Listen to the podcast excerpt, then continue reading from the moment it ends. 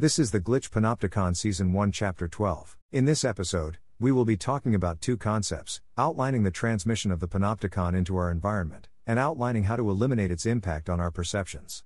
To start out, there are two species of technology which are utilized by the designers of the panopticon to shape our perceptions. Both ultimately rely upon the powerful human faculty to find patterns in chaos, a concept called pareidolia. Now, the first concept, which is the technology which is used to shape our perceptions, is called pattern embedding. The contrary technology is called chaos embedding. These two concepts or technologies represent converse but equally powerful forms of transmission. Let's start with pattern embedding. This is the fundamental technology of the panopticon. It relies upon a similar faculty as which produces pareidolia, the seeing of faces and objects. The technology of pattern embedding involves the transmission of subliminal information within patterns in everyday communications. For example, let's say you are driving down the road. Let's say you are listening to the radio. You will instinctively change the radio station whenever it goes to static, putting it on a comprehensible language or music station.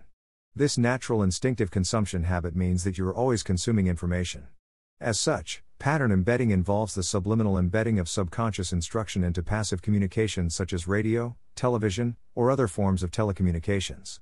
Any informational strata can ultimately be embedded in. From the music we listen to, to the movies or commercials we watch, to the movement of people in a crowded mall.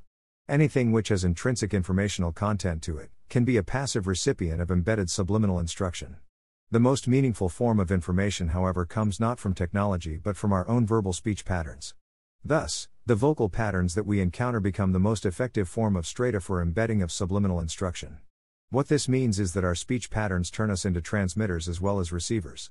A person who is listening to a radio station receives the embedded subliminal content, while transmitting it subconsciously through their pattern movement, vocal patterns, and emotional intonation. Pattern embedding is the most powerful technology on which the panopticon relies. Now, what is chaos imprinting? Chaos imprinting is the development of thought patterns conditioned by chaotic structures.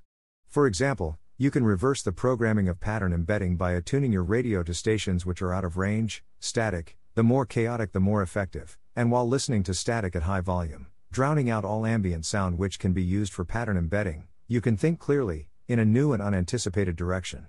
Thus, what I call Jamming is a technique which involves listening to static or chaotic sounds, at high volume, to drown out the ambient pattern sound, so as to develop an independent perception of reality. Pattern embedding is the most powerful form of subconscious imprinting, a process of conditioning which arises out of a technology developed originally by the US government through the MK Ultra program. It involves the embedding of a monologue within pattern strata which is audible or visually apparent to some receiver, being the recipient of the monologue.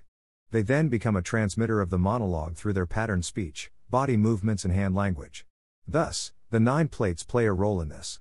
As the nine plates represent the nine dimensions of meaningful expression, they are a fundamentally patterned set of stratas. By embedding distinct narrative monologues in each layer, a nine fold set of narratives can be received and promulgated through the expressive language of a receiver. That's the end of the podcast for today. If you enjoyed it, please like, comment, and subscribe.